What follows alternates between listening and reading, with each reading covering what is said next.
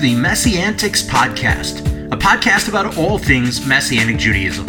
Each episode, we will be sharing our opinions as we tackle some of the biggest issues in Messianic Judaism. Now, here's your hosts, Rabbis Eric, David, Jonathan, and Toby. Good morning, everyone. Hope glad you're able to join us today. Today, we're going to begin our conversation by talking about something that is definitely an antics thing uh, for us, but not only for messianics and, and, for messianics, but for the greater body of Judaism as a whole, um, dealing with uh, security and safety for our synagogues and for uh, people meeting together for worship, and even just for uh, fun days. You know, like we have, for example, Sukkot's coming up. We're going to be having uh, picnics and. Um, you know, camping. What, camping and partying and just having celebrating the high holy days, uh, and how to handle the um, how to handle security and safety uh, around a time where anti-Semitism is still prevalent mm-hmm. and growing um, particularly in North America, um, but I mean, really all over the world. Um, and maybe some of the causes of that, and just how you know we implement those things ourselves, and how um, maybe you know what, some examples we can look to of you know what to do, what not to do, uh, that yeah. sort of thing. Messianic Judaism by nature is misunderstood by many. Uh, those within normative Judaism or non-messianic in in belief in Yeshua Judaism uh, don't always understand who we are, and in some cases, there's a violent reaction to us. Uh, uh, and even in, in uh, Israel, you see there have been bombings and attacks and burnings of messianic synagogues and things that happen. Uh, we also are misunderstood by the greater body of Messiah because they don't always understand why we would not just become Christians and live our life in that way. Uh, so we deal with those two sides on a faith based thing, but because we are synagogues, we also deal with the normative uh, anti Semitism uh, that comes along with that. So we have to be conscious of safety for our people. Uh, so, uh, where it may not be as big a deal to some for a Messianic synagogue being aware, situational awareness, having people in place to watch what's going on, uh, seeing those things, we, we uh, actually pay for law enforcement people to be at our facility. We have other uh, safety devices in place and different things to be secure. And uh, one of the reasons we're talking about this at this time is because in Pensacola recently we had some anti Semitic attacks. We had some bricks thrown through some synagogue buildings as well as uh, anti Semitic uh, graffiti drawn and different things. So that kind of heightened the awareness. But also around the United States right now, there have been a rash of what's known as swatting which is where somebody will call in that there's a uh, active shooter or a bomb threat or something, and uh, then they will, especially to congregations that have live streaming, which is pretty much what's been happening with this group. So imagine that you're live streaming your service, and all of a sudden. Uh, the police come running in your doors with their weapons out, with dogs, with whatever, searching for and letting you know there's a bomb threat.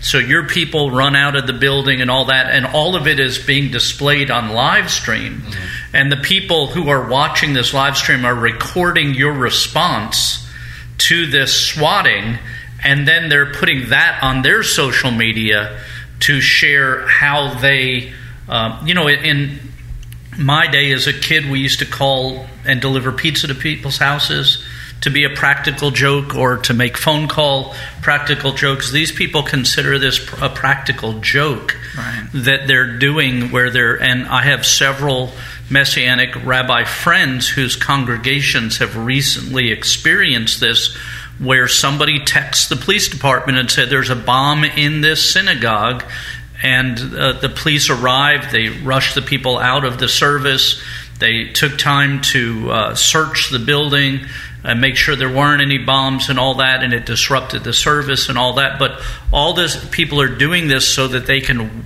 watch the reaction of the congregation on the live stream, so that they can then post that as one of these. Uh, internet. Uh, you know, to try to viral things to try to get hits and stuff on their account. So uh, while those things are done as a prank or whatever, it is dangerous because if somebody comes in and tells you that there's a bomb in your building, you're running out of the building, someone can get hurt by that. It's also crying wolf because eventually uh, if you know if you call the cops and say there's a bomb here, there's a bomb there, there's a bomb there, when there is a real bomb at some point, the cops may think, oh, this is another right. one of those pranks, and the response time wouldn't be as significant. Or it takes someone off of what could be a, a, an actual real task, and right. you know gets them over to something that's not real. I mean, real. It's a form of terrorism. Realistically, it's it's you know it's something that I don't know if it's a jailable offense but it should be. Um, well, technically, well, a, a, swatting event very much is a, it's a felony event because okay. if yeah, you, I wasn't sure if you call nine one one or whoever and make a report and cause first, first responders to have to go knowing it's a false report, that is a felony. I forget what right. they call it. Uh, yeah. What's the term for it? It's a false report. Is that what they call it? Okay. Yeah. But the the problem is in these two cases that I'm talking about that I know of personally the people used one of those VPN things yeah. that bounces all over, bounces it all over, you so they can't it. trace yeah. where it came from. If they could actually find the person, right. uh, but this is something that's being predominantly done in synagogues, mm-hmm. uh, both messianic and non-messianic. But it makes us aware of these things, and so there are certain things that we do at our synagogue to um, to not add to threat stuff. For instance, our video camera only shows the platform, so it doesn't show where people are sitting because if your video camera shows where people are sitting and they see them every time in those places, if somebody is coming in to do harm, they know where people are right. in the building. Right. We don't scan the rooms so they don't know where things are outside of our right. bima. We don't show our children on the video because then they nobody can see the children and they're uh, bother them in some way because they know who they are or their name.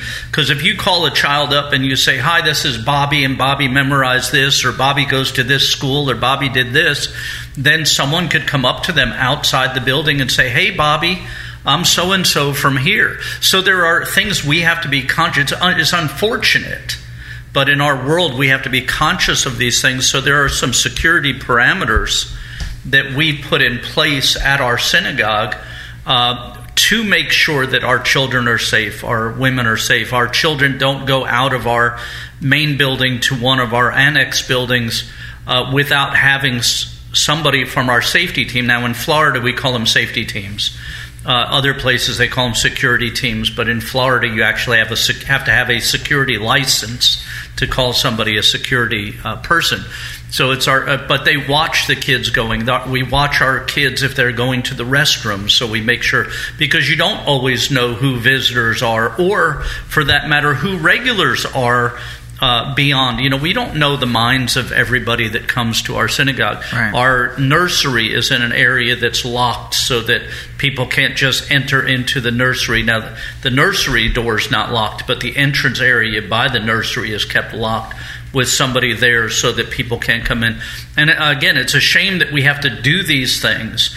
But as uh, practitioners or, or followers of Messianic Judaism, we not only have to deal with uh, things because we're believers and we're Bible believers, which is often attacked by uh, people in society today, uh, but also because we're follow Judaism, which adds another level to that in uh, in the possible attacks or uh, anger against us just because of our faith.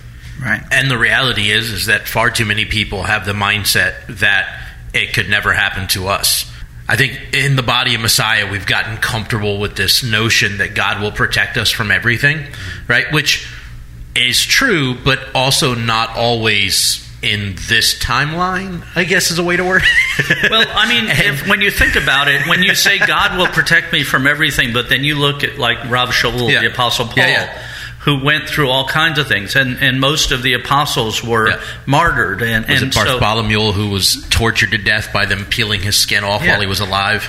so so while we definitely believe that God can and does protect us, Yep. uh, there are also things in life that happen. Yeah. And uh, so, like, we've had we've had two specific incidences at CMC over the years. One we didn't know about till after the fact, uh, and then one that kind of happened while we were in the middle of something. And uh, so, the first that, that I'll talk about is, you know, Jonathan, you brought up Sukkot, um, and our congregations do something relatively similar for Sukkot, and that is that the weekend of Sukkot, we open our property up for people in our congregation, and only people in our congregation, to tent camp on the property together just to build relationship and fellowship for the weekend and what have you. Right. Um, and uh, so last year is the first time I've ever had this happen last year uh, we uh, were sitting out you know everybody was hanging out uh, on I don't remember what night. Maybe it was a Saturday night or something. I don't remember. We're all hanging out, and uh, this Jeep pulls up.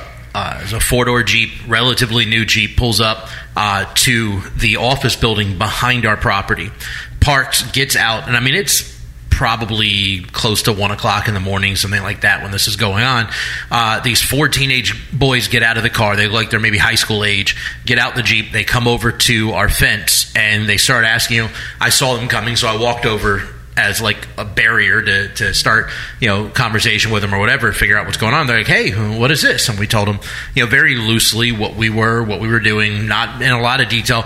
Oh well can, can we come in? Can we come? No this is just for people on so you're telling me that god doesn't want us to participate? Da, da, da. i mean getting all riled up and just clearly trying to be obnoxious. Right. and i said look i'm not telling you any of that but this is something only for the people in our congregation. If you're not already in the gate you don't get to be a part of this thing. Um, and, and whatever and so they left they go out to their car. Uh, on the way out to their Jeep, they're screaming every anti Semitic thing you could imagine.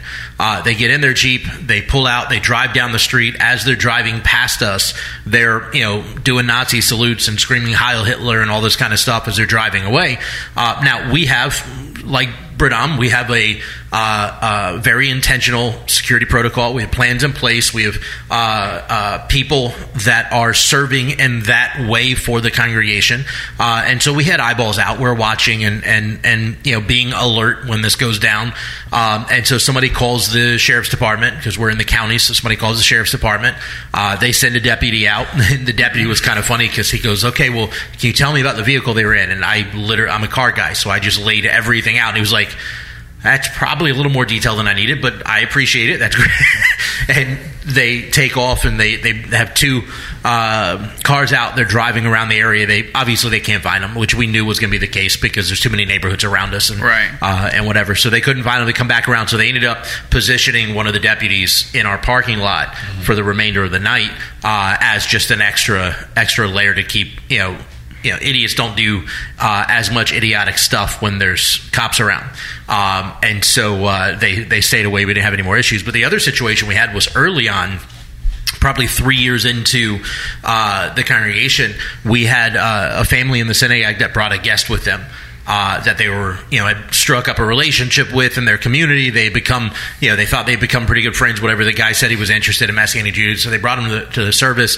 And he comes in carrying a video camera, and he goes, "Hey, uh, you're the rabbi." I said, "Yeah." He goes, "Would you mind if after the service, like I don't want to video the service or anything, but would you mind after the service? I just have some questions, and uh, and, and you know, I have some friends that have some questions. Would you mind if uh, if I did an interview with you and I recorded it so that you know and whatever?" I was like, "Okay, well, what kind of questions?" He kind of laid out a few of them.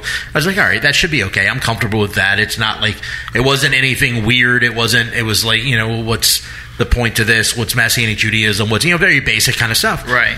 So he videos, and then later the next week, I get a call from the guy that brought him. He's like, "Hey, so I need to make you aware of something." I was like, "Okay, what's that?" He said, "The guy that came on Saturday, I didn't know this when I brought him, but I found out after the fact is a like legitimate neo-Nazi." And that video that he made, he specifically did to post on these neo-Nazi websites. Mm-hmm. And so this is out there now. We need to to be alert, be aware of what's going on. Now we've never had any more issues never did this guy come back. Nobody else has come. Uh, but we like to think oh that could never happen to us. But the reality is is it always could. Like in our area it, it's far more likely for our congregation to get attacked than potentially any others in the area because Right. we're the only not only are we the only messianic synagogue we're the only jewish congregation in our county. Right. right? And so the reality is is if and we're in you know South Alabama, uh, there are there used to be a white supremacy neo-Nazi newspaper published out of our county, and and all this kind of stuff. So I already know that the attitude is there, and if they're coming to look, they don't care that the sign says we're a messianic synagogue. They don't care that the, we believe in Yeshua. We're we're a synagogue. Yeah, That's all just they care about. They just see the Star of David, Yeah. and they're you know target. Exactly. And so we like to think it can never happen, but it's it's it is more of a likelihood than it is not.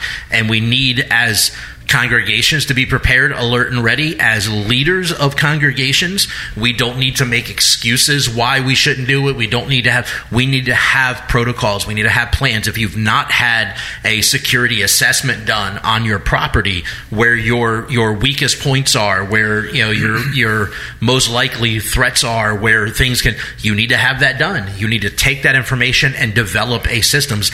Uh, I highly recommend, and this is just my personal thing. I mean, you'll definitely want to maybe have some psyche valves and such done, but I highly recommend if you have veterans in your congregation, have them be a part of, of developing your protocols and assessments because the average Joe Schmo who happens to you know be a concealed carry isn't situationally trained. Right. Whereas and there's some realities in this. Yep. For instance, the average police response is 10 to 20 minutes. So there's a lot of things that can happen between that, you know, 7 to 10 minutes when they can arrive Right. uh, and what when things begin. And and so we have to be aware of those things and very simple things like telling your people if something God forbid happens, get down behind the pews or the chairs. Make your way to the nearest exit, and that doesn't necessarily mean the way you came in. Yeah, you know, a lot of people end up getting hurt because they run towards the bad guy because he happens to be in the door that they came into the Yeah. building. So, being aware of where your surroundings is, being aware that you need to get down, uh, Mm-hmm. It's like those getting kind on of a, things. getting on an airplane. Yeah. You know, you you all come in that front left door, but you the closest exit may be the Behind you. right. Right. yeah, So, uh, and that leads to, for me, um, the next point that, or, or another point we can make, and that's um, you should have a security team that is completely dedicated to security and takes it deadly seriously. I don't care if you know people want to say they take it too. You can't take something like that too seriously. Right. For instance, so our guy that we have, I'm not going to mention his name, but I get texts. We get me and David. We're part of the security team group, and we get texts every Friday night about general statuses of things. Um, my and, and what really makes me respect this guy to the utmost is he spends 99.9 percent of his time during service outside constantly watching, constantly looking, constantly checking in with me and David. Keep Just- in mind we live on the Gulf Coast. It is hot ninety percent of the year. He is not kidding. And why is that such a big deal? Well, because I have seen guys on quote unquote safety teams. Uh, as a worship leader, I remember seeing a, a, a member and members of safety teams completely enthralled and lost in worship with their arms raised and their eyes closed or in the back joking around with each other Right. and these guys can't guys like this who can't even tell uh, if uh, who can't even tell someone who's got a tambourine not to have the tambourine or if, the, if you're not allowed to bring food and drink in your sanctuary which some some have that rule Right. We do. you can't okay so if one of your security guys or safety people or shamashim whatever if they can't tell a person who brought coffee in to take it back out then what are they going to do when an actual person who comes in wanting to kill people or hurt somebody comes in they can't tell them to put a cup of coffee down you're going to you're going to deal with them if they have a deadly weapon Right. and my thing is is that and, and, and if you're going to come in because that's that's the kind of people you need to, to understand that I don't care how much you like the preaching, I don't care how much you like the teaching, I don't care how much you like the tour service, and I don't care how much you like the worship music. You are not there to worship like everybody else. Your worship is to be vigilant and be a watchman on the wall. And I'm telling you that it was so refreshing when I was getting pulled into these conversations by our guy and getting texts from him. I was almost like, geez, man. I was like, no, what it is, I'm not used to somebody whose worship on Shabbat is that. Right. I'm too used to seeing a couple of Mickey Mouse Club dudes joke around and cackle in the back or have their arms raised during worship songs. I'm like, somebody walks in, we're done. We're done. So I think it's so important to make sure your team and you know Eric, you might you know you guys at Red On probably understand. You have to have some guys that are like, we are all in. This is no joke. Right. Right. It's because it is life or death. It, it really is. Now we hope that nothing ever happens. Yeah. But we tell we actually take time periodically in our service to remind people if something happens, this is what you do. If this happens, this is what you do. Pay attention to our safety team. We have a law enforcement officer that's here. He's going to do his job. Uh, we actually had a special service. It was on a, a weekday night where we had Brigitte Gabriel, who's a Lebanese Christian, who does uh, political commentary and keeps people updated on Islamic uh, terrorism and things like that. And she came, and when she came, she we first we had. Uh, Multi layers. yeah, we had police department people that we paid from the police department, but then she had her safety team, security team that traveled with her, and then we had our safety team who was supplementing also. And then we told everybody in the place, look, this is really important. I know that many of you uh, are Second Amendment advocates and you carry concealed weapons. God forbid something happens. Do not pull your weapon and start using it unless all of our safety team, all of her safety team, and all of the law enforcement personnel are lying on the ground bleeding because you will do more damage mm-hmm. because a cop coming in the room if if if you have your, your sanctuary and somebody comes in with a weapon and the cops come in they don't know Yep. Who is the bad guy and who is the congregant who pulled his weapon and they're just going to shoot at people with weapons drawn. Right. so there, there's reasons to prepare for these things, and and I know this sounds like a really dark subject, but mm-hmm. but I'm telling you that the, the the Scripture tells us we're supposed to be shepherd of our sheep, and part of a shepherd's job was to protect the sheep from the wolves, mm-hmm. and we need to be cognizant and aware of our surroundings and have good people, no matter how large or small your congregation is. There have to be people that are looking out for your congregants. And we tell our safety team people, you're not here to watch the service. Yep. We have videotape. You can watch the service after service, watch it at home, watch it with you. You're here to watch the people and make sure that they're safe. And that's why we have them on a rotating basis so that they don't miss every service, so that they can.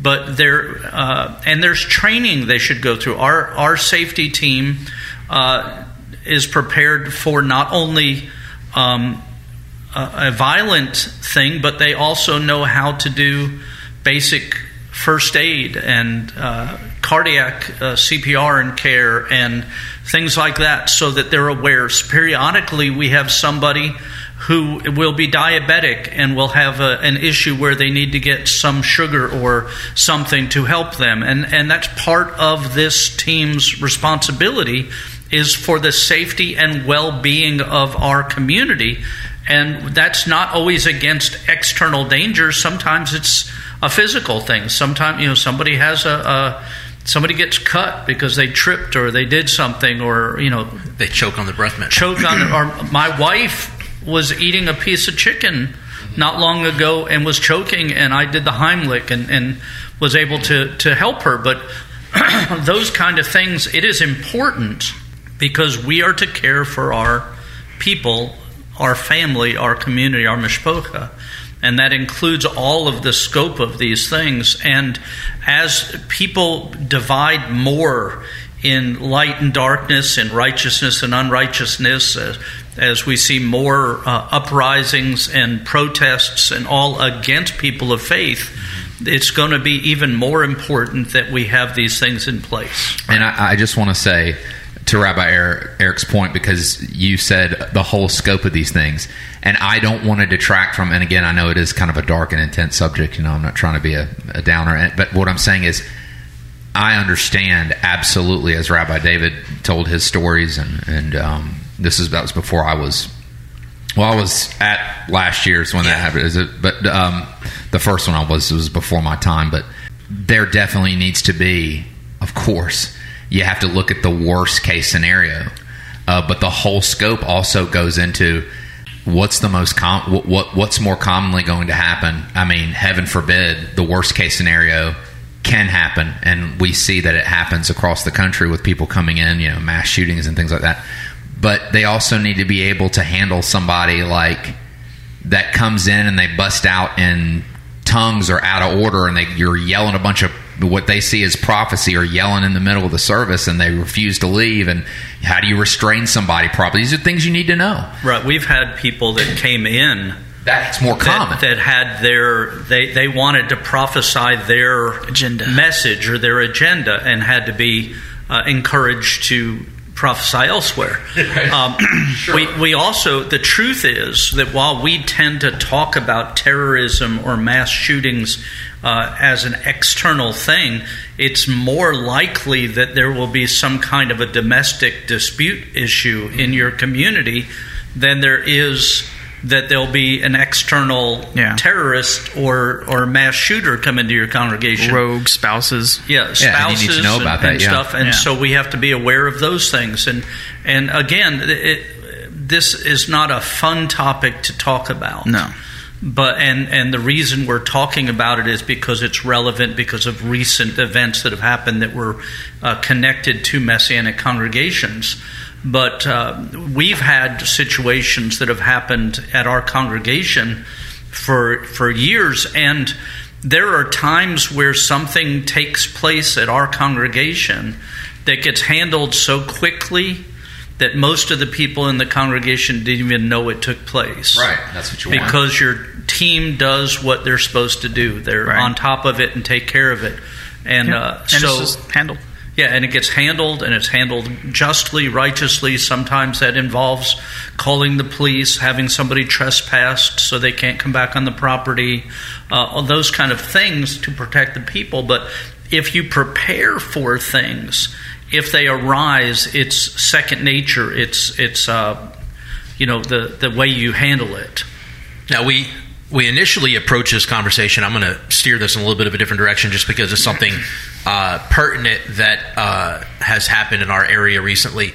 Um, we we initially broached this conversation from the slant of anti-Semitism on its rise, which is very much a problem, very much. uh, I'd like to add a- something to a that, real thing. can. Yeah, um, but I, I also want to point out the fact that safety, security, etc. of our communities isn't only uh, against outside threats. Um, unfortunately, there has also been a rapidly growing number of um of of sexual victims in congregational life. Uh, you know the the Or exposure of them. yeah, there's been uh, a lot, a lot of pastors and uh, uh, different people, you know, children's ministry, court, you know, leaders, what have you, that have been busted in uh, child porn scandals and uh, um, Video cameras. yeah, in, child exploitations and uh, and what have you. And so we we look, we're we're talking about external, but there's also internal threats that we need to be alert to and cautious to because it's not just protecting our flock from the external, but from the internal as well. And, And- though we don't like to talk about those things, those are vital too. Like I know you guys have a similar uh, protocol to us. Like nobody is in in like our Shabbat school. There's always two people in the classes because there there's always going to be a witness. Right. There's always going to be uh, yeah, we protection. have like you. We have two people. We also don't shut the, uh, lock the Yeah. doors. Parents Yeah. can go in and check on Yeah. their kids at any time. We All- don't it's let- very open. we don't let people in our nursery change diapers. They go get the parents. Right. All our Yeah. children Yeah. get changed by their own parents, so it protects the child from and from any accusations Yep. because a false accusation can ruin you Yep. as much as a true accusation Yep. can. Sure. Uh, so those things are take, taken very seriously. Uh, we're mandatory reporters. If Oh, something yeah. happens, we're not playing games with it. Uh, if there's an accusation, we're going to the police and reporting and let them investigate and take care of things.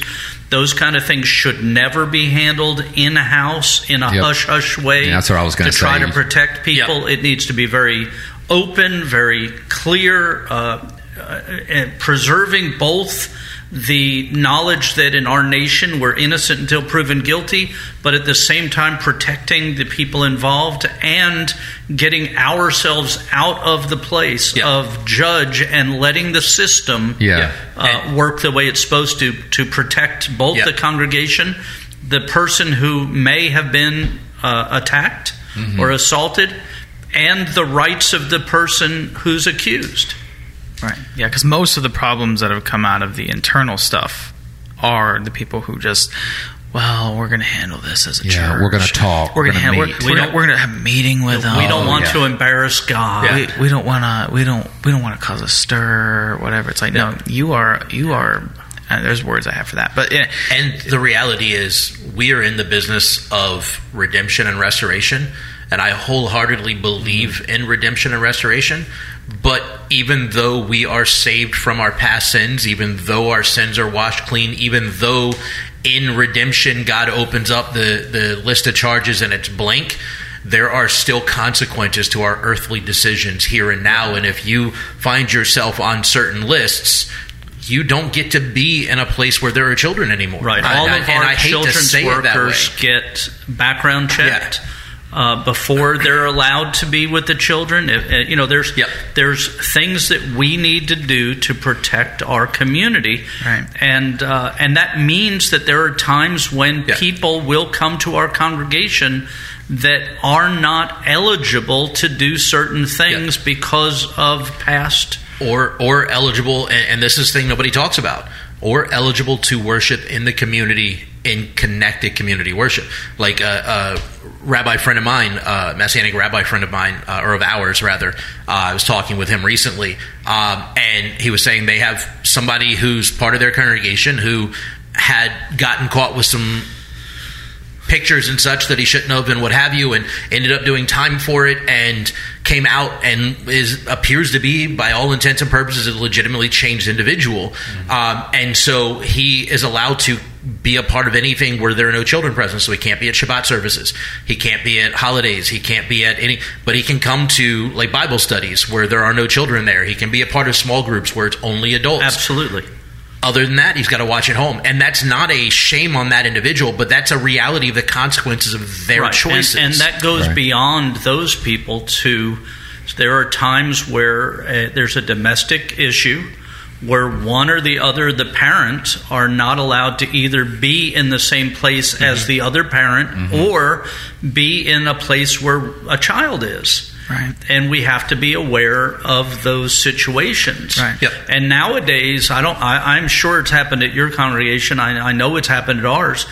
P- It only takes clicking Google with somebody's name to find out their history, Mm-hmm. Yep, their sure. background. Right. And we need to be and as a parent, I want that information readily available.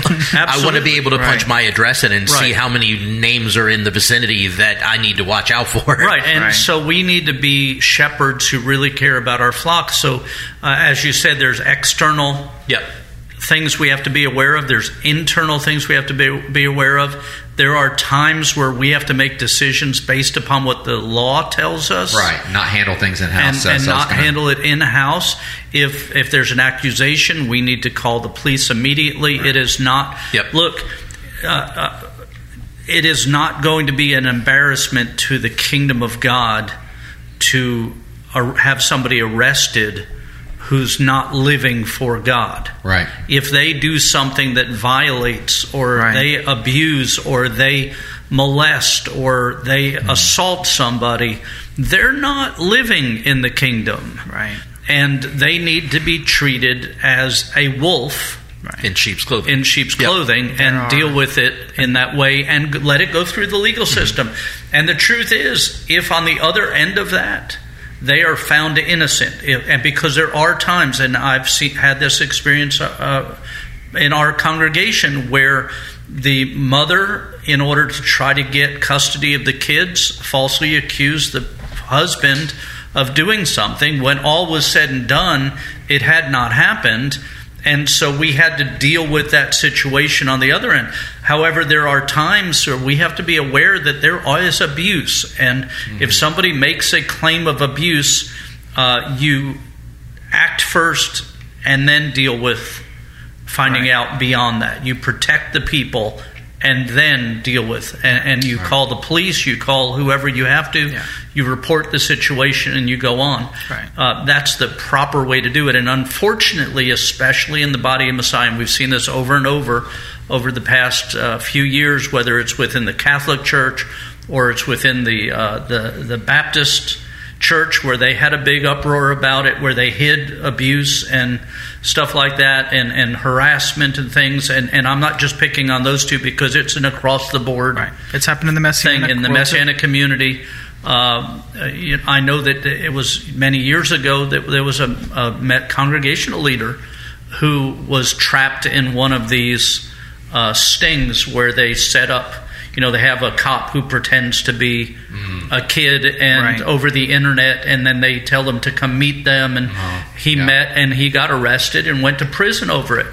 So uh, this is not. Uh, so I'm not bashing one particular denomination sure. or faith group, right? But but we need to be cognizant that sin is in the world, that people are involved in these things. We have to be aware, awake observant of these things and protect right. our children, our women, uh, and our men in the cases where uh, there's abuse or, or, violence against them. Right, and we yeah. be careful not to punish, you know, even mm-hmm. inadvertently the, you know, at least in the investigative stage, those who are the possible victims of, you know, for example, if you have a really popular uh, shamashim or deacon or elder, and he or she does something or is accused of doing something, you know, by their spouse, you know, you don't then turn on the other spouse and and like t- turn away from them, turn your back towards them because that spouse you really liked is now in jail or under investigation because you know I I've seen way too many popular pastors and big name Christian leaders with book deals and lots of Bible commentaries and things do that. Like they, they, they didn't do they didn't hide anything, mm-hmm. but they punished the other person right. for you know uh, daring to be vocal about the fact that they were being beaten at home, mm. the fact that they were being abused uh, verbally, emotionally, spiritually, the fact that they were you know being neglected, um, and you know that that that happens more often than uh, we'd like to admit to. Yeah. So one of the things I wanted to tag on to an earlier conversation with um, just as an observation, you know, normally we think of anti-Semitism, we think of, you know, uh, middle-aged or older uh, men with pointy white hoods and you know dark corners of the internet on you know 8chan, 4chan, Reddit threads, you know, spewing anti-Semitic nonsense. Um, well, recently, just in the last couple years, more of the um, mugshots that I see of people who are arrested in um, anti Semitic uh, crime, whether it's hate crime or whether it's actual acts of violence. Um, you know, because hate crime could be violence or it could just be, you know, spray painting, you know, someone's uh, right. building or property or something. Yeah. Um, they tend, they more often than not tend to be younger people. It's looking more and more like it's younger college students, high school students, like all of the uh, people arrested in the case here in Pensacola that happened about a month ago. Um, all four were teenagers, not even you yeah. know, I don't, not even seniors in high school. I don't think. Yeah, and there's but, a TikTok star, a young lady who sings anti-Semitic songs mm-hmm. and poems, where she says she doesn't say Jews uh, she just says those people I can't name. Oh. At, at the point, but but all of her stuff is traditional anti-Jewish diatribe and tropes, right. and she's got millions of followers, right? That uh, that follow her, and it go and you know TikTok's short, so it gets ate, ate up real quickly by those who are watching. Um, but you know, for me, it's a little disparaging because you know I grew up in Germany, where anti-Semitic and Holocaust education are, um, you know, uh, mandatory. So you about time you turn eight or nine, you learn what the Holocaust was. Right. You know, you learn about Germany's persecution of the Jews. You learn about the Nazis' uh, persecution of the Jewish people, um, and how to you know stand against that effectively and combat that uh, today. You know, so one of the other practical ways that I could suggest and standing against you know anti-Semitism, you know, because honestly, like safety and security teams, if you have to use those, you've already failed in standing against anti-Semitism because that's like last resort. You know, that's the the last concrete barrier before the you know the Right. security shack. The one of the better ways I think to fight it because I have no idea what Holocaust education is like here in America. I don't know, you know, and and all of us would be bad to ask because Un- unfortunately, by the uh, number of uh, Holocaust deniers that are growing, I'm going Right. to I'm going to assume today not as good as it used well, to be. and that's a lot of that stems out of the um, conspiracy theory Yeah. ring, which has roots in anti-Semitism from the get-go. But you know, the biggest thing would be to you know when we come around to January, Holocaust you know, M- Memorial Month, you know, put something on.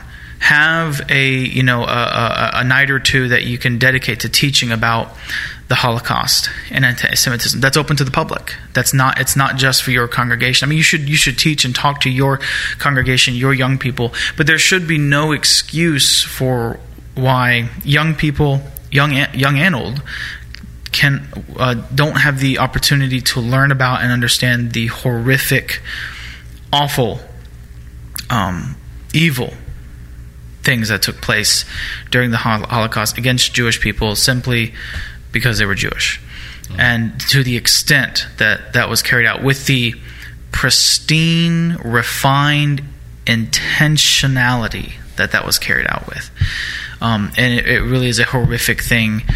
Um, to do so, so I would I would suggest this coming January have something um, committed to showing people what all that is about um, particularly particularly the Holocaust, but anti-Semitism in general. Um, be careful of the websites you visit. Be careful of the social media posts you share. You know, um, I, I you know I'll hear people talk about you know you know in the last five six years, you know we've seen a pretty drastic spike in white supremacist anti-Semitic uh, rhetoric.